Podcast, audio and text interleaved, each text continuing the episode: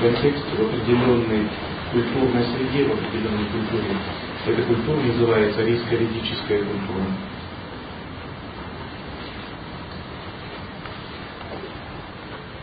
Сердце учения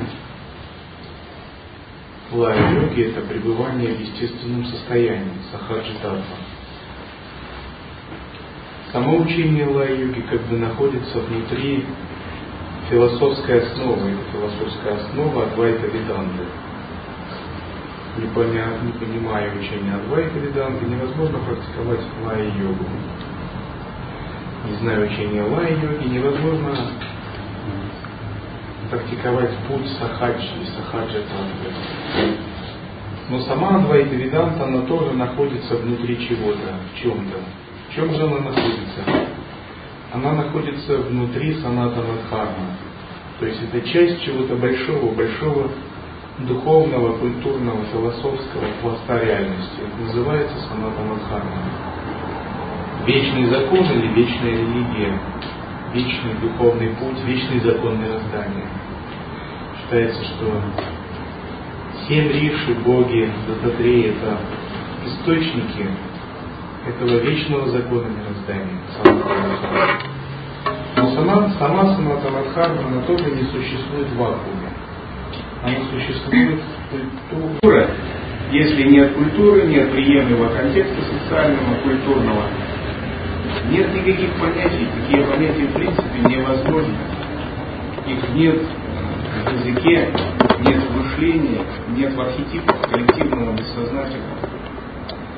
И культура это очень важно для дхармы. Это определенная среда, в которой, как сад, в которой может вырасти дхарма, как цветок. Цветок не может, дорогой цветок, расти где-то в лесу, в диком, в поле, его быстро затопчет. Нужен хороший, красивый сад. И эту культуру нам самим необходимо создавать. То есть мы сейчас находимся в такой уникальной позиции. Этой культуры нет, ее не существует, ее надо создавать. Если в Индии эта культура существует тысячелетиями, то в России ее нет. И ее мы создаем прямо сейчас. Ее нам предстоит развивать, создавать, чтобы она возникала. И это не индийская культура, это наша собственная русская культура русская рисковедическая культура. Индия создала свою культуру. И там очень легко быть очень легко практиковать. Там всем понятно, гуру, ученик отношения, кто такой садху, кто такой монах, самадхи, садхана, девата, освобождение, просветление. Все это часть жизни, когда человека с юных лет вы идете по улице, там магазин, Лакшми Electronics, другой отель 7 риш. Ну, все понятно вообще. То есть это настолько впиталось, что стало частью жизни миллионов людей. И когда вы говорите, что вы почитаете Дитадреву, никто не удивляется, все нормально, или что вы йог, садху. Но в России этой культуры нет, эта культура только возрождается, ее нужно создавать и развивать. И других людей нет, кроме нас самих никто, кроме нас, ее не будет развивать. Она ему не интересна. Потому что это культура садху, это не культура обычных людей. Это сакральная, мистическая культура. Это культура духовных искателей, то есть людей, идущих к Богу, к богореализации, ищущих путь освобождения и самопознания. Это особенная культура. Культура садху. Когда мы развиваем культуру садху, это очень благоприятно для нашей духовной практики. Тогда все возможно в этой культуре. Передача, ретриты, духовные общины, духовные ценности, духовные идеалы, смысл Адвайта Веданта, цели в духовной жизни, все это становится реальным, работающим. Если же нет такой культуры, все это выглядит каким-то сомнительным, невозможным и нереальным. Поэтому чем сильнее будет наша, чем глубже, многограннее, красивее будет наша духовная культура, тем благоприятнее будет для духовной практики, для духовной жизни. Миллионы святых, которые в свое время породила на свет индийская культура, именно этим обусловлены. Когда дхарма входит в традиции, в мышление, в быт, в жизнь, во все, когда она пропитывает все аспекты жизни общества. Когда возможна бифуркация, возможно духовная сингулярность, возможно порождение нового смыслового пространства, которым святость, освобождение, просветление, ситхи, нисхождение божеств становится частью жизни. Места паломничества, садху, это становится чем-то постоянно присутствующим в нашей жизни. Поэтому можно поговорить, что такое арийская ведическая культура и каковы элементы арийской ведической культуры. Так как мы определяем арийско-ведическую культуру внутри нашего этноса и субэтноса, можно определить 24 внешних и 24 внутренних элемента духовной культуры. Дхарма. Дхарма – это осознанная эволюция, это постоянное развитие, познание закона Вселенной, принцип служения божественному закону, почитание божественного закона, изучение божественного закона, проведение божественного закона в повседневной жизни, проявление, сохранение божественного закона. То есть дхарма или санатана дхарма – это божественные законы, законы мироздания. И когда мы соприкасаемся с этими божественными законами, мы понимаем, что счастье или путь к счастью, к собственной богореализации лежит через прояснение, понимание этих божественных законов. А страдания, соответственно, карма наступает, когда мы от этих божественных законов отклоняемся. Когда мы их не знаем, не следуем, мы отклоняемся. Например, один из божественных законов гласит, все есть одно, все суть одно, все общее цель. Мы нераздельны, мир неразделен. Мы не можем быть отдельными сами по себе. Весь мир это единый, глобальный такой коллективный мегаразум, это всеобщее целое. И нет никакого счастья для нас, как для отдельно взятой личности. Счастья для отдельно взятой личности не может быть. Мы об этом поподробнее поговорим. И в соответствии с этим часть должна быть единой с целым. Часть должна становиться единой со всеобщим целым. Этот закон – это принцип Адвайта. Не два, мы одно всеобщее целое. Сарва Эва Брахма.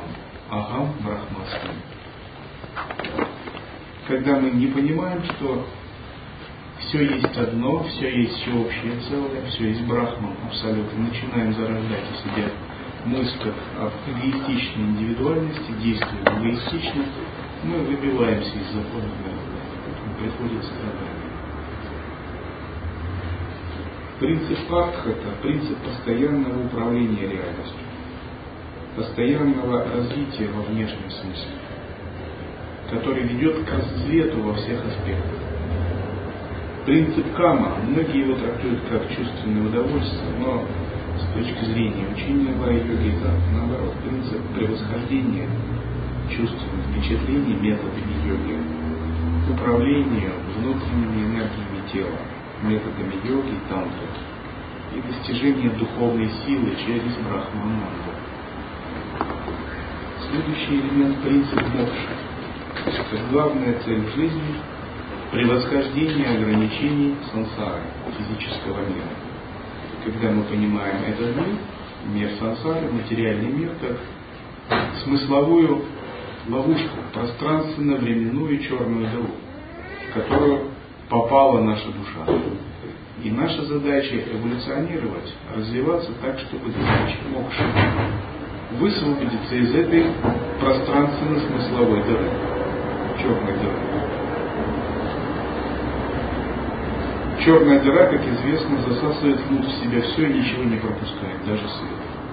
И наша душа когда-то изначально, будучи свободной, чистой, всегда бессмертной, именно попала в такую пространственно-временную черную дорогу, в такую смысловую ловушку, в область искаженных смыслов и искаженных ценностей.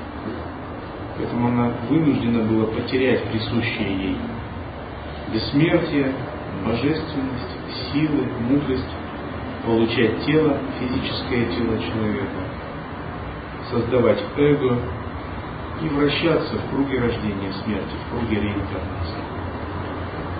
Наша цель это высвобождение из этой ловушки материального сансарного мира.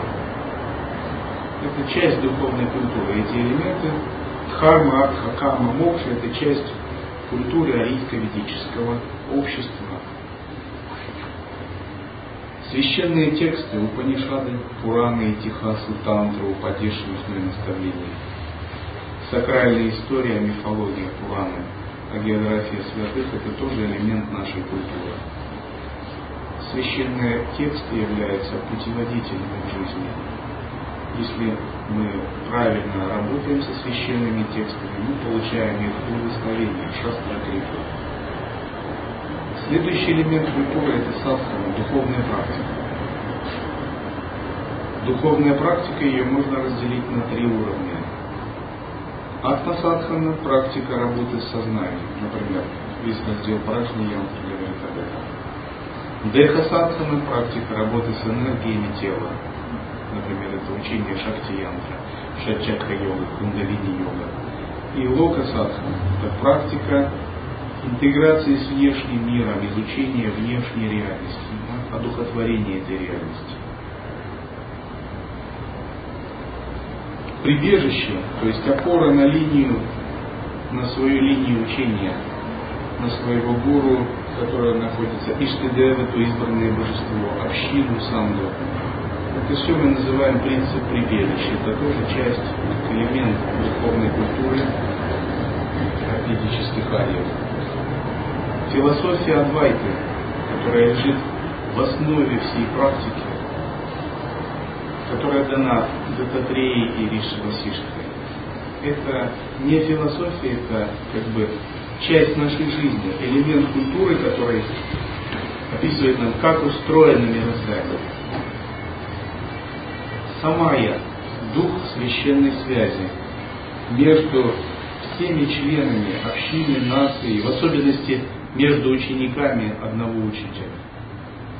Дух священной связи сама – это как незримые нити, которые связывают учителя, ученика, самайных братьев и сестер, и на самом деле каждого человека со всем человечеством и со всей Вселенной. Принцип Лока Санграха, то есть переводится как всеобщее благоденствие, движение к лучшему будущему в масштабах человечества.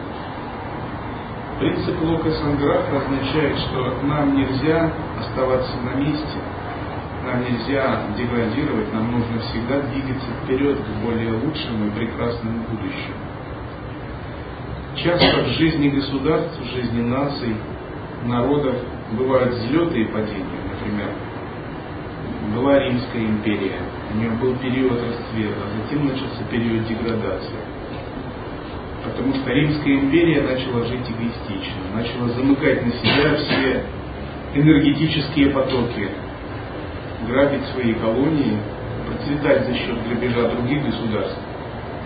Всякий раз, когда человек или нация или народ ведет себя эгоистично, перестает думать о других, он нарушает законы мироздания, поэтому наступает спад, разрушение, деградация. И принцип Лока Санграха заключается в том, что нам всегда нужно развиваться, эволюционировать, двигаться вперед. И для этого освобождаться от собственного эгоизма, превосходить личный эгоизм, семейный эгоизм, клановый эгоизм, группки, групповой эгоизм, общинный эгоизм, замкнутость только на себя, занятость только исключительно своими проблемами превосходить национальный эгоизм, когда нация пытается на себя одеяло тянуть, игнорируя интересы других. Превосходить эгоизм в масштабах страны, такая либо одна страна ведет себя на международной арене эгоистично, то она становится источником проблем, конфликтов. Превосходить человеческий, расовый эгоизм, когда человечество как раса думает только о себе, о своих потребностях, оно тоже нарушает законы мироздания. Когда она не заботится об экологии, убивает животных, хищнически относится к земле, к недрам ее, загрязняет атмосферу или нарушает баланс тонких сил, когда недовольны духи местности, хранители гор. Это расовый эгоизм, поскольку человечество не учитывает, что есть другие существа, у них тоже есть интересы. Животные, рыбы, птицы, тонкие существа. И вот такое развитие, всеобщее благоденствие, как эволюционная цель, предполагает, что мы должны постоянно развиваться, эволюционировать и в процессе эволюции расширять свое сознание, освобождаясь от собственного узкого видения мира, от личного эгоизма таких масштабов. Другой принцип Арупадай – это всеобщее просветление, просвещение всего человечества как коллективная цель.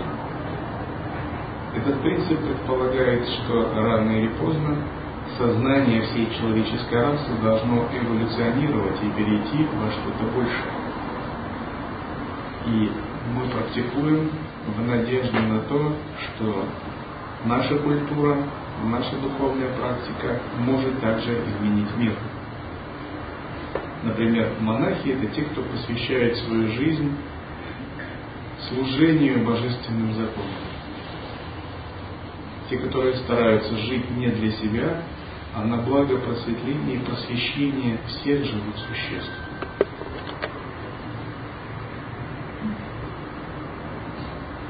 Взаимоотношения гуру-ученик – это фундамент духовной культуры для садху.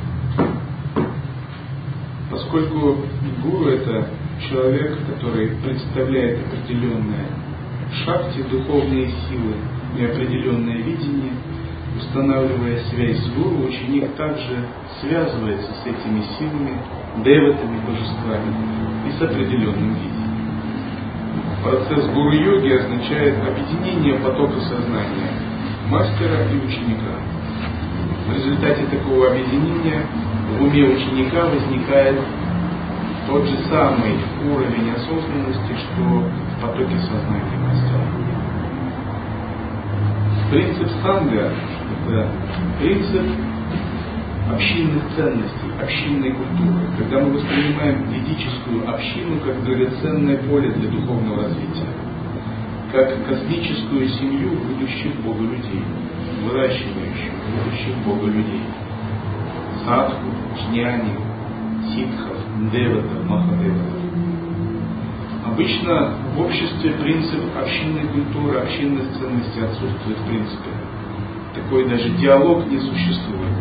Но все знают, что есть индивидуальные, личные ценности. И культура потребительского общества делает большой акцент на индивидуальную свободу, индивидуальное потребление, индивидуальные ценности. Это все понятно. Сделать карьеру, заработать много денег, получить успех, стать известным, выбиться куда-либо. Индивидуальные ценности стали основным лейтмотивом современной жизни потребительского общества. Однако не всегда так было. В другие времена, во времена сакральных цивилизаций существовали общинные ценности, общинная культура. Вот если мы рассмотрим такую вертикаль от человека к Богу, таких коллективных разумов, то внизу этой вертикали будет стоять человек. Затем идет семья, как маленький коллективный разум. Семейные ценности в нашем обществе присутствуют. Семья считается ячейкой общества и так далее. А вот дальше существует разрыв. Община как таковая, общинные ценности и общинная культура отсутствуют. У нас нет общинных ценностей, общинной идеологии, общинной культуры. Есть человек, индивидуал, потребитель, ну, есть семья. Все, дальше нет. Выше общинной культуры, общинных ценностей есть нация, государство, страна. Еще выше есть человечество, выше человечества есть все живые существа 14 миров ведической вселенной. А выше всех живых существ есть Брахма, Творец. Выше Творца Парабрах. Изначальный разум, который порождает во Вселенной. И вот мы во внешнем смысле также растем, расширяем свое сознание. И если вот это звено общинных ценностей, общинной культуры, общинной идеологии теряется, человек как бы находится в разрыве. Он теряет связь со внешней Вселенной, с божественными силами. И я считаю, если мы хотим развивать арийско-ведическую культуру, нам надо также изучать, возрождать общинные ценности, общинную идеологию, общинную культуру и учиться жить в этих ценностях. Потому что сейчас принцип общины в социуме отсутствует. Скажем так, современному потребительскому обществу община не нужна. Ей нужен человек, потребитель. Потому что потребителю легко дать рекламу в голову. Он будет покупать то, что ему скажут. Потребителю легко дать любую идеологию потребления. Но община – это носитель собственных, самостоятельных ценностей, смыслов собственной культуры. И в общем в каком-то смысле община современному потребительскому обществу не нужна. Но она очень нужна садху, духовно практикующим. Потому что духовная община может порождать духовную культуру, духовные смыслы, ценности и цели. И она может возрождать народ, даже если он начинает деградировать. Общинная культура и общинные ценности существовали в России, не в России, на этой территории где-то тысячу лет, во времена, может быть, волхвов. Но затем все это исчезло. И я считаю, наша цель также возрождать общинные ценности, общинную культуру и понимать, что такое община, как жить в общине, как строить отношения в общине, как развиваться, живя в общине, и какое место искать себе в общине и вообще во Вселенной. Потому что если мы будем действовать, жить разобщенно, мы останемся в этом потребительском слое культуры. И даже наша духовная практика, наша медитация, она не сумеет этот потребительский культурный слой преодолеть. Тут такие силы, что нужна маха-тапасия. Потому что когда мы находимся в слое потребительской культуры, потребительской цивилизации, наша небольшая медитация это все равно, что горохов сломать. Это большой пласт кармы, большой пласт сансары. Древоприбежище Парампара – это тоже часть элемента духовной культуры. Духовная божественная связь с высшими измерениями божественными существами. Когда мы занимаемся визуализацией Семириши, Дататрея, Адишанкарачари, всех святых, мы устанавливаем такую связь с высшими измерениями. Это и есть принцип прибежища. Духовная практика это не только заниматься концентрацией, энергетическими практиками, кундалини-йогой, медитацией. Это означает углублять такую, прояснять свою связь с божественными силами и божественными измерениями. Получать благословение от божественных измерений. Шактипатху, нисходящую силу, ануграха шакти. По сути, вся наша духовная жизнь, ритуалы, методы медитации – это подношение. Подношение разнообразным божественным энергиям силам и получение благословения, шакти патха. И обычно религиозный человек, он только так и мыслит. Он видит жизнь как непрерывное получение потока благословений. Все, что бы ни происходило в жизни истинного духовного искателя, это благословение, даршин, передача чего-либо. Это некий ему знак от Вселенной, который его побуждает. Поскольку духовный практикующий, он всегда видит жизнь через призму таких благословений. А все свои действия он рассматривает как процесс подношения. Поэтому все, что бы мы ни делали, это подношение, подношение, подношение, получение благословения различных. Получение подношения, совершение подношений, получение благословения. Если же мы находимся в нечистом кармическом видении, тогда наши действия становятся обычными. А все, что с нами происходит, это уже не благословение, а часть нашей кармы. И вот от того, насколько мы способны интерпретировать реальность, либо видеть это как благословение, либо видеть это как что-то мирское, кармическое, зависит, будем ли развивать наше понимание. Например, если у вас в общественном транспорте украли кошелек, у вас есть два способа видеть реальность. Первый способ – это действительно украли кошелек. Просто злиться и сожалеть по этому поводу. Но мышление садху другое. Он видит, а это значит, благословение или определенный мне даршан. Тогда он пытается распознать, а что же это за даршан? Возможно, даршан отсечение материальных привязанностей. Значит, какой-то урок, который я должен выучить. И тогда внезапно, ну, все хорошо, ведь божественное благословение это со мной, а кошелек это просто плата за такое благословение. Так что все нормально. Это я подношение сделал, и я получил такое благословение. Тогда жизнь развивается по сценарию божественной игры, лилы, а не по сценарию кармы.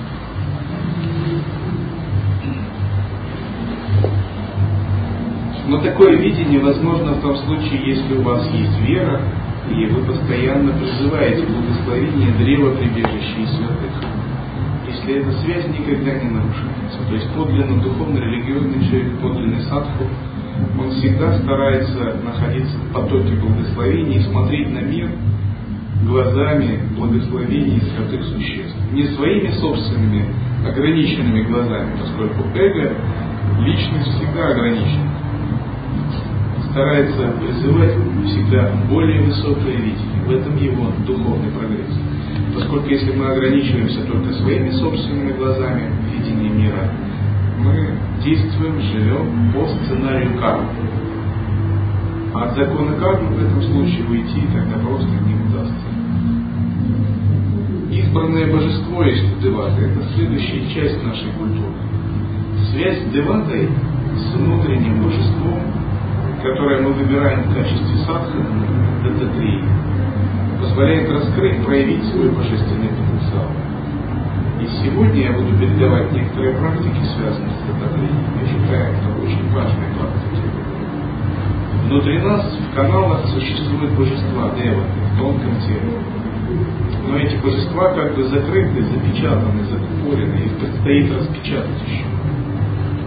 То есть, хотя наш божественный потенциал присутствует всегда, надо совершать различные действия, апассию, садхану, чтобы этих внутренних божеств раскрыть и распечатать.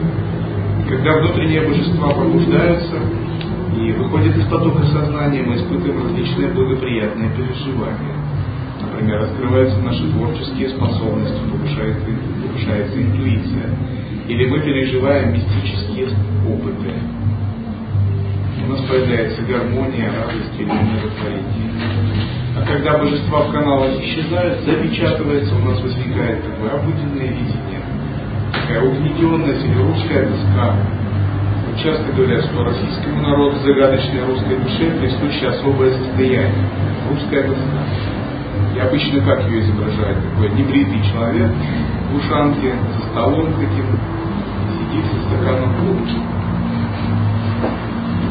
подперев руку, это русская доска. Как бы олицетворение страдающей в сансаре русской души.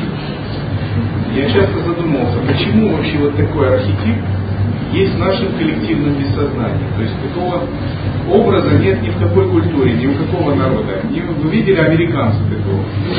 Да невозможно представить. Американец всегда такой энтузиаст, такой очень самоуверенный такой человек, выглядящий, мыслящий так масштабно, постоянно успешный такой человек, который действует не один, причем в команде. Мы команда, мы спасем мир. То есть почему такое различие? А если русский, то это не бритый человек в ушанке с стаканом водки и тоски, такой загадочный. То есть я считаю, что это архетип какой-то существующий в нашем коллективном бессознательном, который указывает на то, что внутренние божества где-то на долгое время были скрыты, запечатаны очень глубоко. Потенциал очень большой, очень великий потенциал, но он запечатан. как некая кара, может быть, наказание Божие, кармическое наказание. Некоторые говорят, что это началось с того, когда тысячу лет назад начала исчезать культура волхвов. Некоторые, может, еще с чем-то связывают. Но в любом случае, я считаю, это некое кармическое ограничение, лежащее как печать на нации, на целой нации. И на мой взгляд, сейчас это кармическое ограничение начинает сниматься. То есть эти божества начинают распечатываться, поэтому в коллективном бессознательном этот архетип начинает исчезать. И я считаю, давно надо этот архетип убрать, рассеять, зародить новый. То есть та нация, которая имеет в своем архетипе такое состояние, это неудовлетворенная, страдающая, нетворческая, ограниченная нация. Эта нация наказана за свои какие-то кармические прегрешения. И этот архетип можно убрать, если мы будем развивать нашу арийско-ведическую культуру. Допустим, когда мы призываем божество, дататрию в свои каналы, то мы меняем этот архетип на архетип божественного. Пробуждаем это внутреннее божество. И тогда, может быть, представить можно нечто другое. Это Бога-человек, обладающий божественными силами, бессмертием, множеством тел, управляемой мыслью реальностью, который стремится к звездам, трансцендентному, который стремится освободиться от земли, земного тяготения, физических законов, ограничений сансары, ограничений кармы, и войти в мандалу, в чистую реальность. Вот Дататрея как раз выражает такой принцип. Общение со святыми, с отцами, Даршан – это то, что вдохновляет садху на духовном пути. Васишка говорит, что для садху очень важно выбрать чистую, правильную компанию. Хорошая компания – это половина успеха. И когда вы создаете дхарма-центр, общаетесь в группе, это очень ценно, и то, что надо ценить, и эти связи надо дорожить ими. Поскольку коллективный разум общины как духовная семья будущих Бога-людей. И в этом коллективном разуме возможно расти, эволюционировать, воспитываться и получать уроки, так как невозможно другому. Для духовного искателя очень важна среда.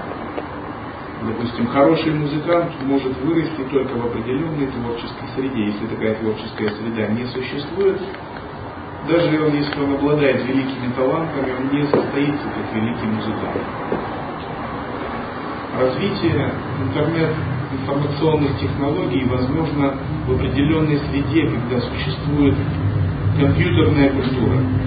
Если нет компьютерной культуры, всех этих девайсов, программного обеспечения, миллионной армии программистов, то невозможно создать никакие красивые вещи в графике. Все это, в принципе, не может существовать. Таким же образом для садху важна среда. И все это олицетворяется принципом дарши, сатсан. Служение святым божественным силам просветления братьев. Проведение в жизнь божественного закона. Такое проведение в жизнь божественного закона называется карма-йога, сева, садху сева. То есть принцип служения как главный принцип жизни. Когда мы стремимся садху, очень важно понять этот принцип. Если мы не хотим становиться садху, ну, нам этот принцип, может быть, и не нужен. Нам не нужно служение, мы достаточно, мы удовлетворены, чтобы служить своим потребностям, своему эго или семье, может быть, каким-то светским ценностям. Но для садху есть принцип служения божественным силам, божественным законам. Этот принцип очень важен, поскольку раскрываясь и служа божественным силам, проводя их потоки через себя, садху сам раскрывает свой внутренний потенциал. И такое служение нужно не божественным силам, оно нужно самому садху. Божественные силы, они как бы самодостаточны. Они всегда находятся в личной глубокой самодостаточности, ананде, блаженстве Абсолюта. И без нашего служения они как-нибудь переживут, так можно сказать. Но это служение нужно нам для открытия нашего духовного потенциала. Поэтому есть такая поговорка. Боги не нуждаются в подношениях людей. Это люди нуждаются в благословении богов, поэтому они делают подношения.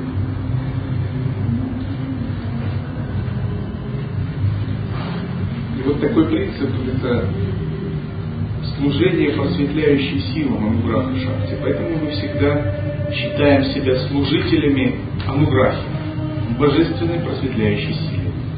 В мире есть много разных сил. Силы творения, творчества, силы поддержания, силы разрушения, силы сокрытия божественного, а есть сила просветления. И для нас очень важно именно служить этой божественной силой, поскольку мы сами стремимся не вести просветляющую силу в нашу жизнь.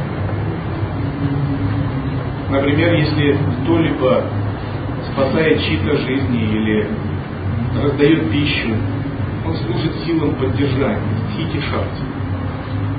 А если кто-либо убивает других живых существ, воюет, он служит силам разрушения, садхара шахти.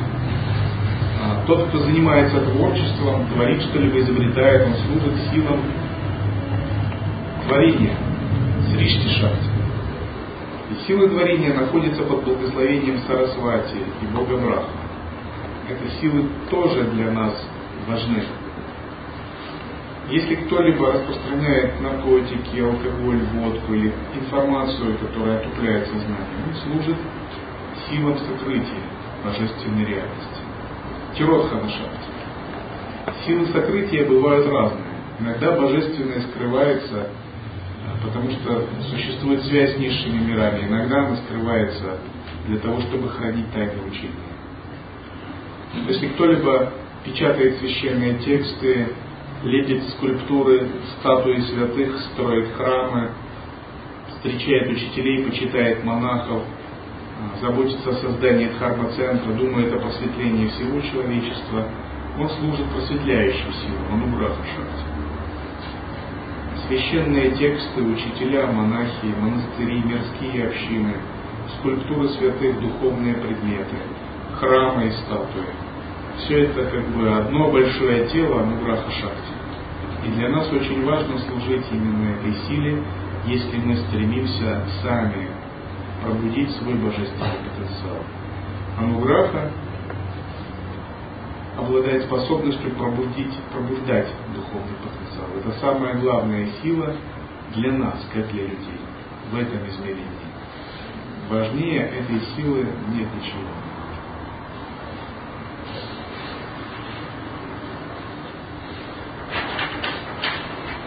Этика поведения, уважение к святым садху, отказ от негативных проявлений тела, речи ума. Это часть культуры физических ариев и часть культуры садху. Вера в то, что олицетворяет учение святых всеобщее целое. Абсолют Брахма. Единый мега-разум. Саната Надхана единство всех духовных путей и религий при их разнообразии. Различные статусы жизни. Брамачари, семьянин, отшельник, монах, аватхута. Все это различные уклады, которые позволяют понять свое место в духовном обществе место во Вселенной.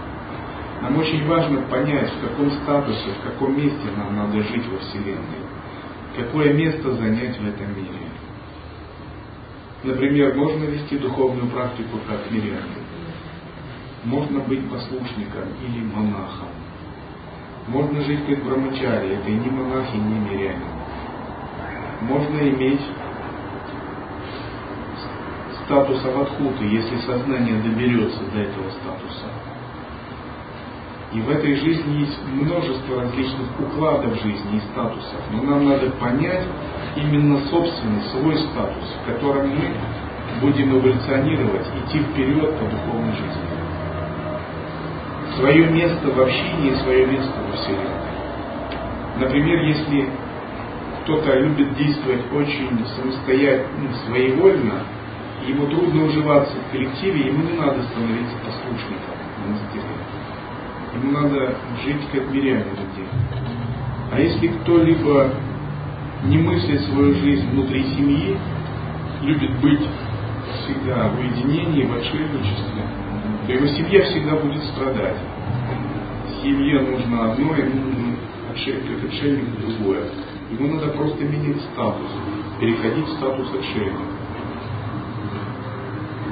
Если кто-либо стремится реализовываться в социуме, иметь определенные связи в социуме, и он захочет стать монахом, он тоже совершит ошибку, не понимая своего предназначения. Ему не надо быть монахом, ему надо быть мирянином.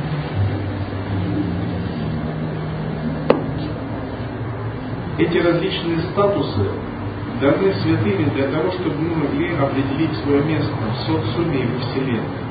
Мы должны сами спросить себя, заглянуть в свою душу, послушать свое сердце, услышать, что оно нам скажет. Иногда мне ученики спрашивают, Гуру, скажите, кем мне быть? Я кем, кем скажете, тем и стану. Надо монахом стану, или послушником. Надо буду семейным саньяси. Я говорю, это твоя жизнь, ты сам должен слушать свое сердце. Я не могу за тебя решать это. Невозможно любить за другого. Можно подсказать это. Даже если я сделаю за тебя выбор, это будет не твой выбор, ты сам должен выбор делать. Потому что на духовном пути у нас есть свобода воли, выбора и ответственность также в связи со свободой воли и выбора. Ее нельзя переложить на другого, даже на гуру. Гуру может дать совет, но выбор всегда делает ученик. Поскольку духовный путь это всегда умение делать выбор и принимать ответственность за свой выбор и расти через принятие ответственности. Тантрическая теология, например, Пуджи, Арати, то, что мы проводим, это коллективные практики. Баджан Мандала. Во время таких коллективных практик призываются деваты, поток сознания в тело и в духе. Поэтому если в кармоцентре проводится баджан мандала, коллективные практики, это очень благоприятно. В отличие от тантрийской теургии, тавматургия это нечто другое. Тавматургия это оперирование реальностью. Скажем так, магическое оперирование реальностью. В теургии мы не ставим никаких целей, ничего не хотим получить. Мы стремимся получить только благословение только шакти патху, только нисходящую силу мудраха шакти. Мы делаем призывание божеств, например, Дататреи, с тем, чтобы пробудить внутренних божеств в потоке нашего сознания. Никакой выгоды, никаких эгоистических целей. Тавматургия, здесь ставятся какие-то цели, поэтому эта практика считается более низкой. Цели получить что-то цели совершить какую-то магическую операцию, достичь чего-либо. Неважно, здоровье, улучшить ситуацию, притянуть материальное процветание, создать где-то гармонию, добиться успеха в чем-то. И обычно в ведической культуре и традиции индуизма так случилось, что теургия и тавматургия, они совмещаются. То есть одни и те же божества и одни и те же ритуалы могут использоваться и для духовной жизни, и для мирской жизни. То есть иногда люди почитают божество, одно и то же божество, но один садху почитает божество, чтобы достичь освобождения и просветления, другой почитает божество, делает арати, чтобы его дочка хорошо вышла замуж. И чтобы почитает Лакшми, чтобы притянуть богатство и процветание поскольку тонкие элементы нашего сознания, внутренние божества, могут направляться на то и на другое. Но когда мы выполняем какую-то садхану, мы всегда ее выполняем только на благо живых существ, на благо всеобщего просвещения и процветания.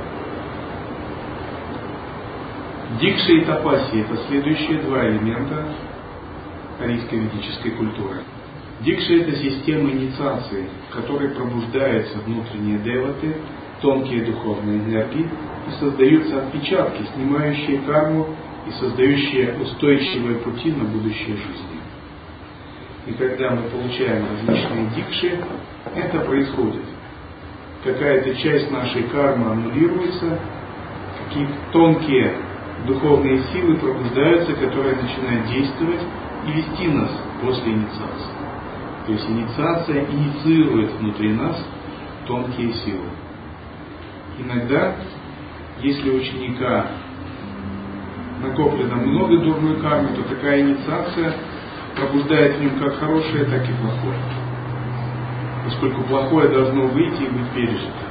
Оно должно быть сожжено.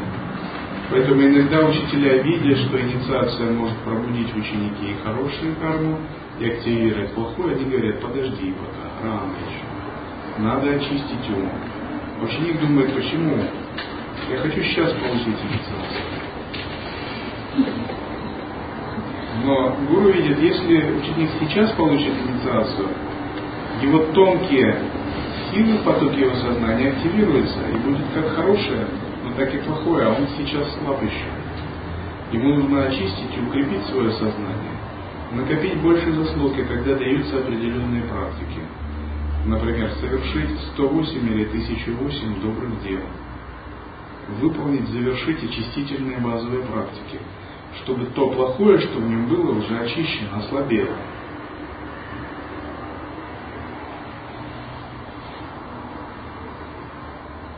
Например, инициация духовного имени создает первое имя для нас в качестве божества. У божеств могут быть не одно имя, а, например, 108 или 1008. Например, у Дататрея есть Дататрея Аштатар, там перечисляется 108 имен Дататрея. Для людей принято иметь только одно имя, но иметь 108 богов для божеств это нормально. Есть а, Шива Сахасранама Стотра, там перечисляется 1008 имен Шивы.